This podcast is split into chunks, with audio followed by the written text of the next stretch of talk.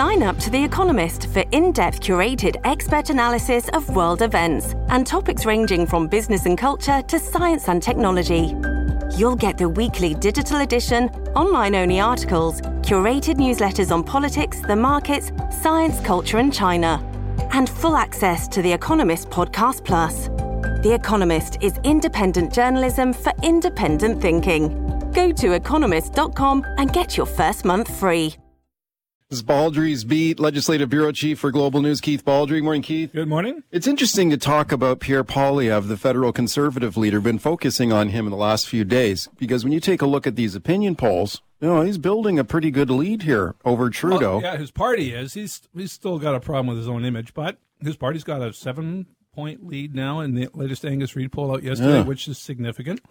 And including in some of these key battlegrounds like Ontario, Eastern Canada, as you pointed out. too. Slight lead in uh, well, Angus Reid gives the Liberals a, a healthy lead in Atlantic, but according to Angus Reid, the Conservatives have a slight lead in Ontario, but a significant lead in BC.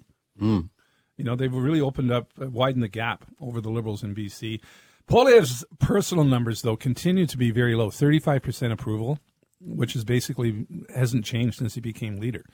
So he's not moving the needle, but his party's moving the needle. And interesting today, he had a news conference in Toronto, and I thought, you know, if he sticks to these issues, such as he wants to scrap the carbon tax, Yeah. he wants to be very aggressive in municipalities when it comes to housing. Um, d- uh, demanding a requirement that you have to have mass densification of housing around any transit station that has federal money. Or, or you don't get the federal money. You don't get the federal right. money. Yeah. Um, withholding federal money from municipalities that don't meet certain housing targets and then Yeah. giving them bonuses if they do. Not terribly different than David Eby's approach in BC, who is, again, um, sort of reaching over the heads of municipalities, demanding they do more housing. Not quite tying it to the same incentives, disincentives that, that um, at least not yet, that Pol- Poilievre's talking about. But those are two bread and butter issues that I think can resonate with voters. Yeah, for sure. And I think these are areas where Trudeau is vulnerable. I mean, we take a look at the economy, the cost of living in this country, right? Especially here in BC. Now let's talk about that carbon tax, right? Because Poilievre today had a news conference where again, mm-hmm. he repeats this promise to get rid of the carbon tax. Let's have a listen to him here. Now this is at an earlier news conference here when he's talking about the impact of the carbon tax on the price of food. Okay. Have a listen to this. there are all kinds of socialist interest groups that want to justify higher taxes with phony studies. But we know very simply when you raise the cost of the gas and diesel that our farmers use to produce the food and that our truckers use to ship the food, you raise the price of the food itself. Yeah. Yeah. Not this is, this is where it's Ontario. he's going to So- hit home with that. He can't touch BC's carbon tax because it is a BC made in BC. Well, this is the thing I'm wondering. How does this work now? Because there's there's a federal carbon tax, but it does not apply in BC, right? Well, it's the it's at a certain point it will once it's, it, we match that level, um, tied ourselves to the escalating carbon tax there. But again, you know, when Gordon Campbell brought in the carbon tax a number of years ago, everyone first jurisdiction in, in North America to, to do so, everyone thought, "Whoa, this is a, a major bold effort against to fight climate change." Well, since then, our greenhouse gas emissions haven't gone down. It doesn't seem to have had the desired effect. It was supposed to curb behavior when it comes to um, emissions. Well, that hasn't happened. So what it's turned into, it was supposed to be revenue neutral, was tied to a tax cut, uh, income tax tax cut in the first years. It's long ceased being revenue neutral, and now becomes basically for BC another revenue stream for the government. It's just a tax. Yeah. It's not necessarily a tax anymore about greenhouse gas emissions. It's just a tax, and I think it's losing its luster. Uh, that other measures uh, probably have to be adopted to start bringing the greenhouse gas emissions down. But again, this tax doesn't seem to be nearly as effective as it was designed to be when it was first introduced, which is why I think you're going to see center right politicians like Poilievre jump on this thing. Bit of a populist appeal to it. Again, won't affect BC, but probably play quite well in Ontario. Does he does he have to promise BC voters something else because he can't he can't do anything about a provincial carbon tax? No, he can't you can't touch the, any BC made in BC taxes. But again, is it is talk about housing. Is again housing's a red hot issue in uh, in uh, BC, particularly in Metro and in the capital region. And if he's insisting tying federal dollars to building more um, housing, uh, again, not a bad issue. He also, uh, in his news conference today, talked about the enormous amount of fees that governments put on housing developments. All sorts of big fees and little fees. They all add up to a big number. And he wants to get rid of those as well. Okay, let's talk about the indictment against former U.S. President Donald Boy. Trump. Came down last night in Georgia. So this is a sweeping indictment here, This not only against biggest- Trump, but a lot of his allies. Biggest one of all, uh, Trump and 18 co-conspirators, all indicted, including Rudy Giuliani, the former New York um, Attorney General, um, State Attorney, Yeah. uh, prosecutor. Uh, Mark Meadows, his former Chief of Staff. Yeah. 41 counts, including the count of RICO, which is the the racketeering charge, which carries with it a minimum five years in prison, up to 20 years in prison. So this is the most serious thing of all, I think, because this is a two and a half year investigation. Uh, there's everything uh, from I think 22 counts of uh, false statements and lying, uh, eight counts of fraud, several counts of intimidating, harassing election workers, perjuries on there, uh, all sorts of. For, Trump is charged with 13 of those counts, uh, but his co and there's also 30 other unnamed, co unindicted co-conspirators, and you can expect they're going to be talking in the witness stand to avoid being charged. So this is, I think, the most serious thing to hit Trump uh, of all the charges he's facing. I think even some of the people named in the indictment, like you mentioned, like 19 people, some of these sort of second tier people on this uh, indictment list that people have probably never heard their names before, they could be squeezed Oh too. yeah. You know, like there, there could be plea deals um, going on. There could be people turning state's evidence. You know, so this is a sprawling, sprawling case. What about like? So this is like the fourth, what the fourth different jurisdiction where Trump is facing. He's And facing are- these uh, indict these type of indictments. What I've been reading the New York Times and Washington Post today, it's probably the worst place to, to get hit here. Georgia has the most wide open interpretation of some of these laws. You don't have to set foot in Georgia to be charged as part of a conspiracy, a criminal organi- um, uh, organization designed to defraud the state of Georgia. And that Trump never set foot in Georgia to uh, regarding these events, but he's being charged because he's deemed to be the head of a criminal organization. So this is the the Trump campaign team, basically being brought in by that uh, state attorney. They all have to appear in person on Friday by noon, and there's a chance Trump will be fingerprinted and um, have his mugshot taken.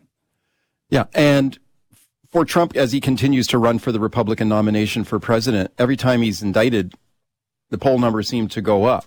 So, how how long is that? Does that stay consistent this time? Does this help him in the Oh, I think? I think already you're seeing more. Again, every day seems to bring another Repub- prominent Republican saying no more. We wash our hands of. Now, there's a poll out today in New Hampshire, which is one of the first primaries.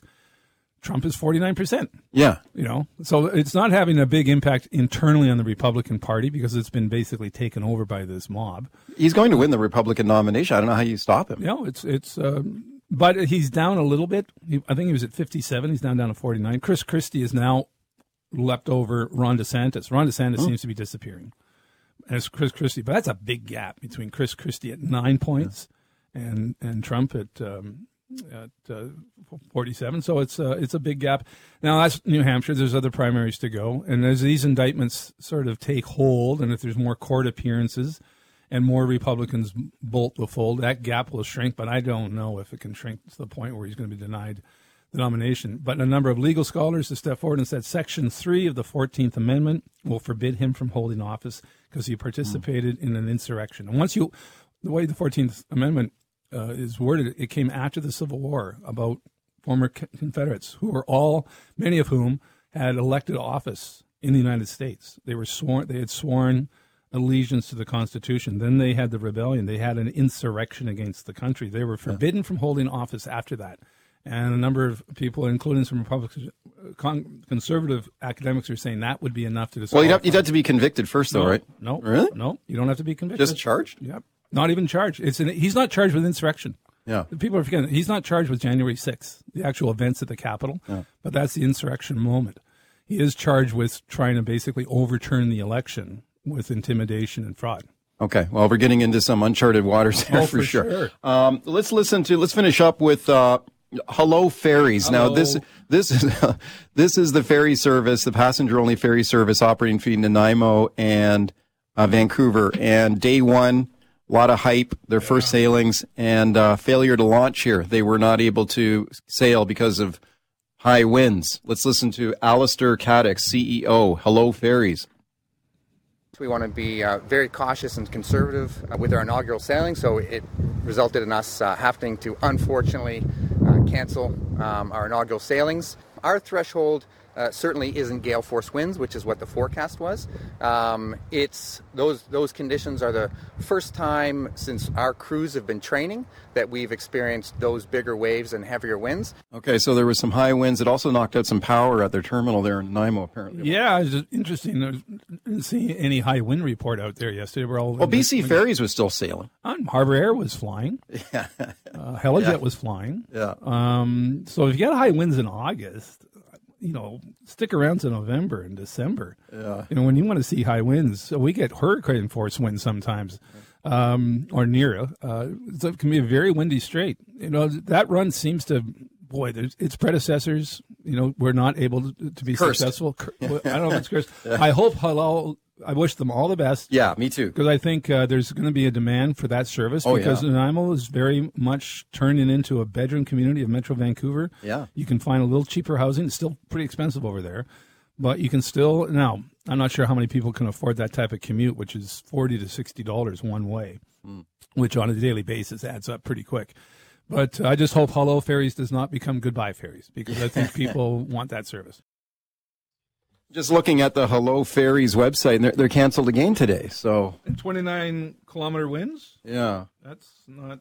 Yeah, so all their sailings are all their sailings are canceled. But it's um the, the attractiveness for it for people in Nanaimo is the speed, right? Because you can get it's like a, a seventy minute yeah, crossing. It's right like thirty down, minutes faster than BC Ferries. I think you go right downtown. So yeah. there's none of this getting out of Horseshoe Bay. Yeah. Let's go to your phone calls. Daniel in Victoria. Hi, Daniel. Go ahead. Good morning. Yeah, I'm a longtime New Democrat, and I'm just phoning with regards to the carbon tax. I and I want to say that as an NDPer, I I was really disappointed when the party went away from its original position. If you remember when the carbon tax first came in, the NDP was opposed to it. Oh yeah, because it's a yeah. it's a regressive tax, and it mm-hmm. affects poor people way more than it affects rich people. Like I'm against the GST and the PST for the same reason. I think income taxes are where it's at, but I just wish that they hadn't been so politically expedient back in the day when when and stuck to their guns. And I think now it goes to show you that political expediency expediency can come back to bite you in the backside. Yeah, so, no, I remember that. Yeah, the NDP under Carole James, they opposed um, the carbon tax. John Horgan opposed the carbon tax. This is. I remember Horgan ranting against the carbon yeah, tax in the legislature. In the legislature, you know, yeah. and it was, as uh, caller points out, it is a regressive tax. Yeah. And increasingly, it is uh, disproportionately harmful to, to lower income people. As sure. the tax increases, well, their incomes aren't increasing. Yeah. Uh, so that tax bite becomes even even bigger. So, uh, yeah, the NDP used to oppose it, and we'll see going forward. This, I think, it's in play now. I don't think uh, governments are going to hang their hats on this thing forever. I think uh, as Poilievre pushes against this, you're going to see, you know, Danielle Smith doesn't like it, Scott Moe doesn't like it in Saskatchewan. You're going to yeah. see other premiers say this, and I think maybe the pressure will be on Eby to re- re- go back to the original position. The problem the NDP government has, though, it's so dependent on this revenue stream. Yeah, I haven't got the numbers in front of me, but I think it's like 1.7 billion dollars. Whoa! Last year, I mean, just don't take that out of the budget. Yeah, that's a lot. John in Kamloops. Hi, John. Go ahead. Morning. If the feds to take off, took off the carbon tax, would he be, be compelled to drop it here in BC, or would he just carry on his old merry way and tax the hell out of us? yeah, well, just as I was just saying, I think the problem the government has it's now embedded in part in the budget in a deep way.